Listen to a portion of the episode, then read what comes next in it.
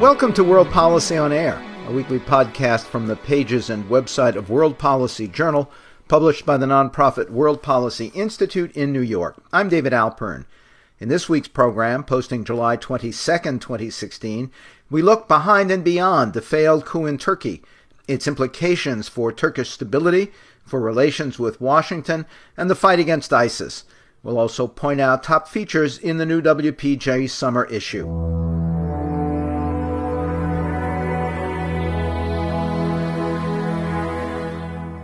You're listening to World Policy on Air. Now, this.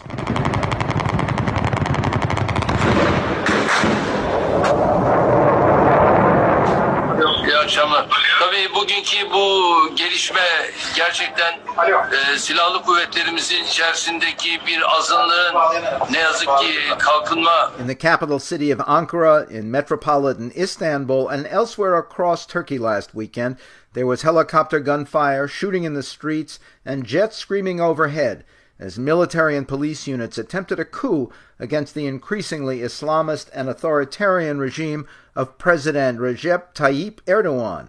But Erdogan rallied more forces and dramatic citizen support via cell phone and live FaceTime video and quickly began a vast purge of opponents, whether or not connected with the failed coup. Though seen by some as strangely half hearted or disastrously inept, the coup attempt left at least 90 dead and 1,100 wounded, according to a state run news agency. By midweek, the political fallout included nearly 35,000 members of the military, police, and judiciary dismissed or arrested, more than 15,000 members of the Education Ministry suspended, 1,500 university deans forced to resign, 21,000 private school teachers' licenses revoked, and a three month state of emergency with suspension of the European Convention on Human Rights. All that, plus Erdogan regime insinuation that Washington was complicit, left the most serious questions about Turkey's future as a stable democracy, as a member of NATO, a wannabe member of the EU, and as a reliable ally in the fight against ISIS in Syria or Islamist linked violence in general. Those issues are addressed in a world policy blog post headlined Turkey, Erdogan, and the Coup That Wasn't by Ahmet S. Yayla, former department chair at Harran University in Turkey, now adjunct professor here in the George Mason University Department of Criminology, Law, and Society, former chief of counterterrorism and operations in the Turkish National Police. He's also deputy director at the Washington based International Center for the Study of Violent Extremism, ICSVE. I spoke with him just days ago for this podcast. Ahmet Yayla, welcome back to World Policy on Air. Thank you. Thank you very much uh, for hosting me. Let's start with the coup attempt itself, which some Erdogan opponents suspect the president somehow precipitated precisely to permit a purge. At the very least, you have questions about the weak way it was carried out by units of the military that has pulled off numerous successful takeovers. Say more about the dubious timing, what they did wrong, or, or not at all. Okay, before that, I would like to go back a little bit so that we can better understand uh, what is really going on in Turkey for the last two, three years. Uh, on 17 December 2013, the Turkish National Police in Istanbul carried out an operation. It was a corruption operation, and Erdogan's son and his close minister's sons were involved in that operation. They were arrested. There were searches uh, in their homes, and there were millions of dollars and euros in cash and in checks found in their homes. And the operation involved a massive corruption operation, which also involves an Iranian businessman called Riza Zarraf, uh, who became a Turkish citizen through the Turkish uh, Prime Minister's decision, who also used to be a close friend of President Erdogan. Now, uh, what is really important about this case, on the 18th of December, Erdogan came out and said that this is a coup attempt against him, and he basically revoked the rule of law, passed new laws from the parliamentary immediately, and fired all the prosecutors, the police chiefs, and anyone involved in those investigations, even though the sons of uh, ministers who were getting bribes from dirty dealings uh, were arrested, and Reza Zarraf himself was arrested in this uh, operation. They were all released from the prison. Erdogan fired hundreds of prosecutors and judges after he changed, amended the law, and fired around 2,000 police officers and police chiefs, and reappointed maybe over 30,000 police officers. So basically, this attempt was, in a nutshell, itself a coup coming from Erdogan government against the rule of law. For the last two years, many people suffered under Erdogan regime because this operation happened, because the dirty dealings of Erdogan and his people were uncovered. Now, if we fast forward to May 2016, the same businessman whom Erdogan called as a charitable and honorable businessman, namely uh, his name Reza Zarraf, was arrested in Miami by the FBI when he was traveling to the United States to take his daughter to the Disneyland. And currently, uh, this person is in New York prison, and there is an ongoing investigation against him. And the charges involve money laundering. Basically, the U.S. federal prosecutors uh, accuse him laundering Iranian oil money through Turkish banks and Turkish uh, authorities, uh, which involves Erdogan and his ministers and Turkish several Turkish banks. So this was a big issue in Turkey and also in the United States. If we come to the coup, which happened on Friday, looks like uh, the military, majority of the military, were really disturbed by what was going on in Turkey, both uh, internationally and domestically. One of the biggest reasons behind that disturbance was the ISIS terrorist organization ha has been enjoying uh, the open support that they have been receiving from the Turkish government. I know the military was really upset about it, and many, many secular people in Turkey and many security people also were really upset about it. What or how I read this coup attempt is like this. Most probably, uh, almost all the generals or the people involved in this coup in the military came together and thought that it was the time, uh, seeing what was going on in the country. Even though I am completely against a coup and completely for the democracy. I'm just trying to reason what was going, what was uh, happening behind the curtains. That's the reason I'm mentioning about it. Uh, most probably, Erdogan learned about this coup attempt and persuaded some of the perpetrators and divided them before the coup attempt happened. And the coup attempt that we saw happening on Friday night at 10 p.m. Uh, was after the involvement of Erdogan which was we can basically call as a premature uh, premature coup attempt to save himself and to take advantage of the coup attempt that was going to happen. In your post for the World Policy blog, you say that the timing of the coup, uh, so early in the night when people could still be rallied, that uh, the restraint yes. in, in using the kind of force that even the number of military units uh, who were involved had suggested that they that they they thought they were going to have a bloodless operation and instead they had a failed operation. Yes, if you start to coup attempt at 10 p.m., it is very clear that people are going to resist to that attempt, and I am quite sure that those coup those people who are behind this coup attempt are aware, aware of the fact that if they cannot succeed, they were doomed. But the way the coup attempt was orchestrated was doomed to not to succeed. If you start at 10 p.m. and if you cannot arrest the key figures of the government at that moment and let them speak on the media and social media and not shut down the internet and the TV channels, how were you going to be able to control the masses? So exactly this happened. Erdogan came out uh, to the social media and FaceTime, ask people to go to the streets. Basically, this was the end of the coup.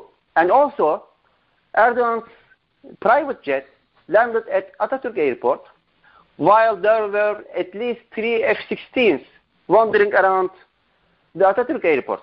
Even though they knew um, Erdogan was landing at Atatürk Airport, they didn't intervene. They didn't force him not to land because it was obvious that if Erdogan landed at the airport, the coup would end and he would be the new hero, and which happened without any interruption. Why do you think there was such bad timing and such undue restraint on the part of those who sincerely thought they had a coup underway? I think this is a result of intervention coming from the government. They learned about the coup and they planned to use the coup attempt to their advantage. If you look at uh, the Turkish National Intelligence um, statement, they said uh, that they let the chief of staff and the presidency at 4 p.m. that there was something going on with the military. There is a possibility that there is going to be a coup attempt. So the coup attempt started at 10 p.m. There were six hours in between, and we did not hear anything about the coup attempt in between during those six hours. And also, yesterday Erdogan came out and said that he learned the coup attempt from his brother-in-law. So it just doesn't make any sense. Most probably, they knew about the coup attempt and they wanted to take advantage of this coup attempt and they intervened, somehow persuaded some of the um, attempters who were going to be involved in the coup attempt and started the coup uh, earlier than they planned because uh-huh. no one in Turkey would start a coup at 10 p.m. The, the coup timing in the past was 3 a.m. in the morning while everybody was sleeping. Amazingly, ISIS weighed in against the coup attempt, lending support to reports that Erdogan's regime continues to facilitate movement of recruits and equipment to the radical Islamist forces in Syria, and ISIS exports for profit in the other direction, including sex, slaves. Uh, you've referred to that. What, what in more detail does your research show about that and about the ISIS presence inside Turkey itself? Okay. Let's look at um, ISIS and how, how it evolved during uh, the last three years it has been around. Oh, around 40,000 foreign fighters joined uh, in the ISIS cadres to fight for the terrorist organization. And almost all of those terrorists joined uh, to the ranks of the terrorist organization going through Turkey.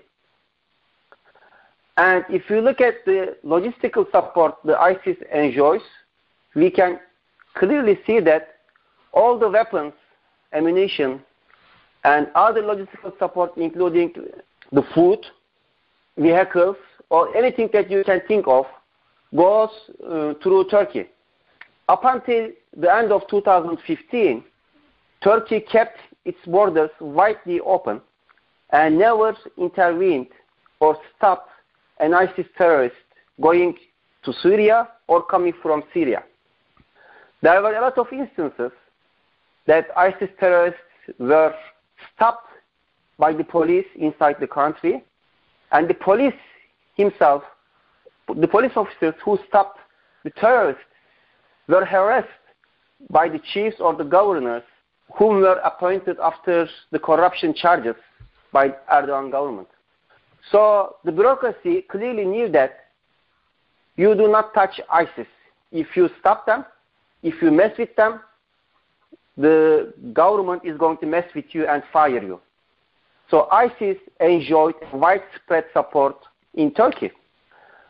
What happened?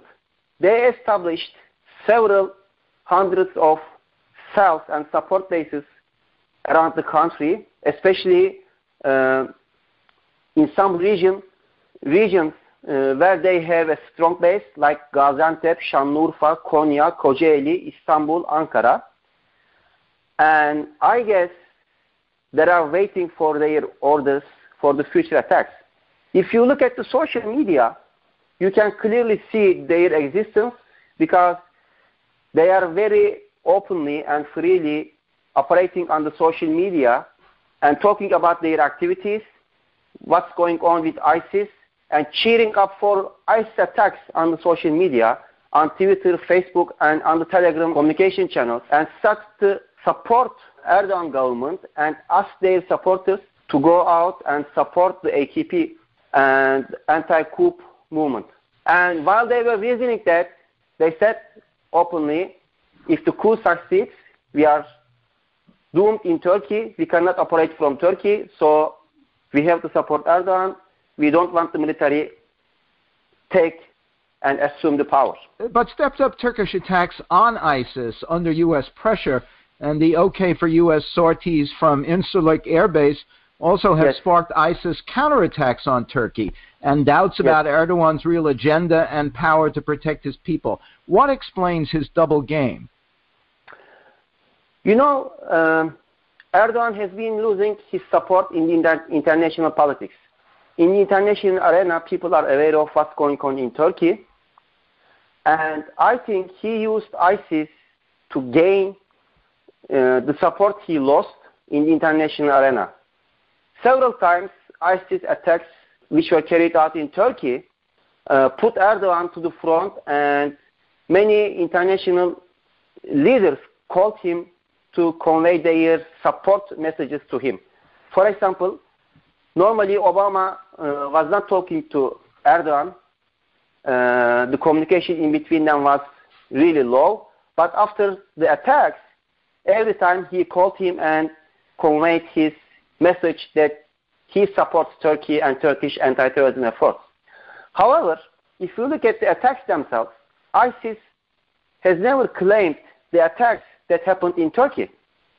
Strangely, ISIS comes out very harshly uh, to claim the attacks they carried out around the world, especially in Europe, but none of the attacks in Turkey was claimed by the ISIS terrorist organization. So there are several important questions behind the attacks.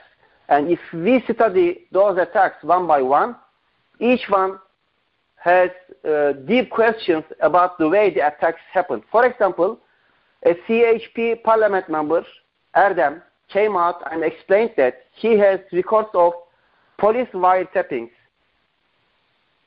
on the followings and intelligence wiretapping of perpetrators who carried out suicide attacks in Ankara, uh, which killed over 100 people. And the police knew that that attack was going to happen, that the suicide bombers were carrying out a mission, but they were never stopped. So I think ISIS terror is being used to gather uh, the international support and the justification for the government to go after the Kurdish minority and other problems they are having. How much has the military purge diminished Turkey's ability or willingness to assist the fight against ISIS? Could that actually help Erdogan by diminishing ISIS counterattacks on Turkey, or by your logic, harm him because he doesn't have the sympathy of world leaders if he stops suffering those attacks? Okay. First of all, I think we should look at the structure of the Turkish military. For years, Turkish military um, has been known its, with its harsh secularistic approach. And Turkish military has been known as the guardians of secular Turkey. So many officers in the Turkish military are against Islamic radicalism and against political Islam. And Erdogan is aware of this fact and has been struggling to deal uh, with this to secure himself because when he was first elected, the military le leaders were not happy about Erdogan. And for the last uh, 15, 16 years, there has been deep struggles in between the military generals and Erdogan. So we know that for sure our Turkish military is against political Islam, the use of Islam for political gains, and especially jihadi Islam. So the military leaders were not happy about what was going on in Turkey in regards to ISIS, Jabhat al-Nusra, and other jihadi terrorist organizations in Syria, especially uh, while they were aware of the fact that they were being supported via Turkish government institutions. So I think with the latest purge on the military, the fight against ISIS and other jihadi terrorist organizations is going to cripple down very badly. If you look at the number of the arrests from the military, for example, Turkish military has around 300 generals totally. Over 120 of them were arrested almost at the same day. If you look at the after uh, max of the coup attempt, we can see that the arrest lists were pre-arranged because after Erdogan landed at the airport, Atatürk airport, he left the airport around 10 a.m. in the morning and they have started to arrest military officers, police officers, and prosecutors and judges in large numbers in three hours. And those numbers in the first day, in the first eight hours, reached up to 6,000 military personnel, police officers, and prosecutors and judges. So we can understand that those lists were pre-arranged and Erdogan knew what was going to happen. So they made the list that would crush the opposition uh, be coming from the military, the police, and the judiciary.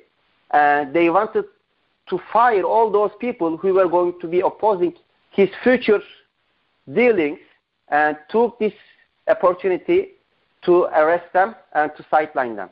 There's a suggestion that Turkey might further impede the war on ISIS by banning U.S. forces at Incirlik, already forced to operate on backup power, unless Washington extradites a Muslim cleric named Fethullah Gulen, an Erdogan ally, now a bitter foe, self-exiled in Pennsylvania. And he's blamed by Erdogan for triggering the coup via his followers throughout the country, including the National Police Force. Before we explore yes. that issue, though, we should ask whether in your 20 years with the police, was there any Gulen connection? I think there are people in the police who likes what Gulen is doing but I cannot uh, tell you that, as claimed, 50-60% of the police supports Gulen. In my mind, I have spent 20 years uh, in the police, and as a chief of police, I could sense that uh, there were police officers who liked him, but I cannot see an open and a total backing of Gulen in the police, and not especially in the military. I think what happened here, because Mr. Gulen was one of the few voices against jihadi terrorism in the world, and he was one of the people, especially after 9-11, who came out and denied violence and terrorism openly, who said a terrorist cannot be a Muslim and a Muslim cannot be a terrorist, which is a very strong sentence from a Muslim perspective, and who said Osama bin Laden is the person whom I hate the most in this world. He also spoke to the hearts of the police officers because most of the police officers hate terrorism. So that approach comes from his approach um, towards terrorism and how he handles violence in regards to Islam. And from that perspective, if you look at the claims if Gulen had many generals and officers in the military that supported him, for the last three years, Erdogan has been crushing his institutions inside the country and internationally. Erdogan even had talks with international leaders to close down Gulen schools in different countries. If Gulen had that power in the military, he would very easily use that power and his supporter base in the military to threaten Erdogan to stop what he was doing instead of watching all his institutions crushed one by one inside the country. So I believe Erdogan is using Gulen as a space scapegoat to cover his atrocities, to cover his corruption, to cover his support against uh, his support to terrorist organizations and to cover what he did uh, with the Iranian businessman to launder Iranian oil money, which is over $100 billion during the sanctions, to save himself. So Gulen basically became a space god at the hands of Erdogan to save his future. Apart from Gulen, what carrots and sticks does the U.S. have to influence Erdogan? I think uh, the case in New York, how Erdogan supported um, money laundering um, in regards to Iranian oil, a huge case, and that case disturbed Erdogan very deeply. Also, Erdogan used Turkish state banks to launder Iranian money, and also the corruption schemes that he was involved, which is thought to be over 250 billion dollars over the years of his administration, uh, are the biggest sticks that the world has against Erdogan. Also, support ISIS and other jihadi terrorist organizations have been enjoying under the Erdogan regime is one of the biggest stick because um, Russia and other big states are really aware of what was going on. And there are cases pending um, in different institutions, international institutions, uh, opened against Turkey and Turkish government. Before we go, we should ask about your research on the link between some very powerful specific ISIS media exhortation and recent major terrorist incidents, most notably the suicide truck attack in Nice, France. What should we yes. know? ISIS, in the history, has the biggest propaganda machine a terrorist organization created. They are very successful on the social media. And also we should be aware of the fact that ISIS has been enjoying the widespread and availability of, availability of video uh, producers in Syria before uh, the conflict started. So when ISIS invaded uh, Raqqa, he immediately started to use those, those video producers because Syrian video producers were known with their skills and the cheap labor that they had. So almost every day ISIS produces two, three professional videos and pushes them to the social media through Twitter, YouTube, and Telegram channels. And all over the world, their supporters can watch and download those videos. With that, there is a new phenomenon in international terrorism. In the past, terrorist attacks would happen through a strict hierarchy, through the orders of the central committee or central leadership of the terrorist organization, like it happened at 9-11. However, with ISIS, we are experiencing a new phenomena, which is ISIS-inspired attacks through the people who do not have any direct connections with the terrorist organization. And in some cases, like in Florida, uh, Florida Orlando, uh, in Paris and Brussels attacks, the people carrying out the attacks who do not believe in the ideology itself or who do not practice ISIS ideology, and even we can tell, I'll talk about that, if those people, the perpetrators, were in Raqqa, they would be beheaded because of uh, how they were living their life, especially if you look at the Orlando attack, uh, Nice attack, Paris attack, and Brussels attacks, we can see a common uh, thing in those attacks that if those terrorists were in Raqqa because they were doing drugs, taking alcohols, and they were clubbing with women, and even some of them were gay, they would be executed under the ISIS rule. However, somehow ISIS persuades them, maybe not ISIS, but the ISIS propaganda on the social media, and have them carry out attacks. Now, we call those as lone wolves, and they are carrying out attacks by themselves mostly, at least uh, what we can see for now.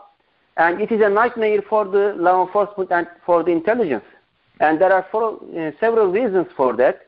The first is the biggest indicator for the law enforcement and the intelligence is the radicalization process and the interactions of a to-be terrorist with other terrorists um, during that radicalization process. If the law enforcement cannot intervene and catch a new to-be terrorist during that radicalization process, it is very and extremely difficult for the intelligence and the law enforcement to find about that terrorist in the future. Because basically, that terrorist is out of the radar if he is not interacting with any known terrorists or radicals inside their country. I was fascinated to read yes. in, in one of your reports that uh, among the messages that ISIS has put out were specific uh, suggestions for different countries, and indeed for France, it was vehicles or trucks to be used as a weapon. Yes, yes. In that specific video, which they released after ISIS deputy Adnani speech, which was just before Ramadan, and the deputy of ISIS, just before Ramadan started, the month of Ramadan, their Muslims fast, and which is a holy month for the Muslims, he came out and said that I'm speaking to our supporters who couldn't make it to the Islamic State. Yes, you should be under the rule of Islamic State, living under the uh, in the land of Islamic State. But since you couldn't make it, I am giving you a chance. I offer you to carry out sporadic attacks wherever you live, kill civilians as many as you can, and may Allah give you from His speech a martyrdom during this holy month of Ramadan. And after that speech, that speech was translated into several different languages and put, uh, was put on the internet, on the social media, and people started to respond to that speech from different countries, especially from European countries, with stickers, sticky notes saying that we hear you and we are going to obey to your orders. Now, they released this video. In this video, there are uh, a few critical points. First, in the video, they explain through the scripture of ISIS ideology uh, why attacks should be carried out. And then Secondly, they explain why they should not distinguish um, killing uh, civilians. So basically, they tried to persuade their followers to kill civilians because there is this ongoing debate um, in between their cadres because there are some of their members are deeply disturbed of killing children and the innocent. So they want to make sure that the future attackers are not um, disturbed by this idea. And after trying to persuade them to kill civilians, they put out a few examples. Among those examples was France. They openly named France and said, we are talking to our members in, the, in France. Why don't you carry out a truck attack with explosives uh, driving that truck over the civilians. And they basically made a scene with a truck, implanting explosives into a truck. And very surprisingly, they also asked their followers in Germany to carry out an attack. And they said, we have sleeping cells in Germany waiting for our orders for a future attack. And last, as you know, uh, three days ago, there was an attack in Germany. The other countries mentioned in this video um, are Australia, the UK, and the United States. Ahmet, what does your research for the International Center for the Study of Violent Extremism and your years of interviewing terrorists for the Turkish police tell you how best to counter the recruitment or self-conversion of violent Islamist extremists? Okay.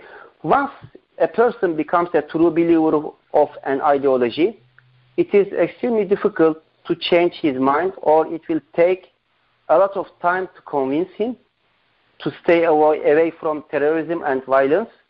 So our approach at the International Center for the Study of Violence and, uh, Violence and Terrorism with Dr. Anne Speckhard is to reach out to the youth especially to convince them about what they are getting into before they join to the terrorist organization. It's like immun- immunizing them before they become infected. Yes, yes, you are right.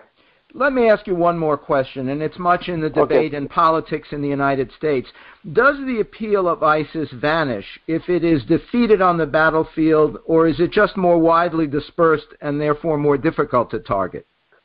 During our interviews at the International Center, Center um, of the Study of Violent Extremism, ISIS members told us that if the coalition forces succeed against them, what they are going to do is they are going to shave off their beards, cut their hairs, and blend into the societies. So all of a sudden, we are going to have a guerrilla-like terrorist group inside the societies in Turkey, in Europe, in the Middle East, instead of like a terrorist group who, uh, who is fighting with a conventional army. Now we know our enemy, where they are and we can shoot them with airplanes. But if they are vanished, we are going to have more difficult problems because they are going to be among the societies and it would be more difficult for the American intelligence and for the rest of the world to go after them because most of the time they are going to be hiding inside the um, communities which is very difficult to infiltrate and to find out who is who. So I don't think we are going to be able to wipe them out completely by military means in the future. It is essential that we fight against their ideology and against their hypocrisy and against their violence. Ahmet Yayla, thank you very much. You are welcome. Ahmet S. Yayla, former department chair at Harran University in Turkey, is now adjunct professor here in the George Mason University Department of Criminology, Law, and Society former chief of counterterrorism and operations in the Turkish National Police.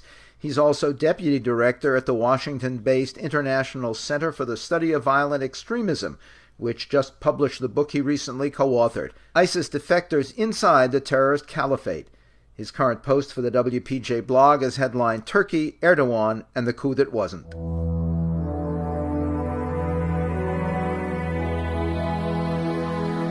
Featured in the new WPJ summer issue, Renegade Cities, you'll find articles about a black market for water in the Indian city of Chennai, about public private collaboration for affordable urban housing, at least on paper, and about the problems with plans for a northern powerhouse in Great Britain before and after Brexit. And listen next week when our podcast will consider global factors connecting Brexit in the UK with the triumph of Trump in America's Republican politics and the rise of the right elsewhere in the world. World Policy on Air is a production of World Policy Journal at the nonprofit World Policy Institute in New York. Editor Christopher Shea, managing editor Yafa Frederick, podcast producer Matthew DeMello. I'm David Alpern.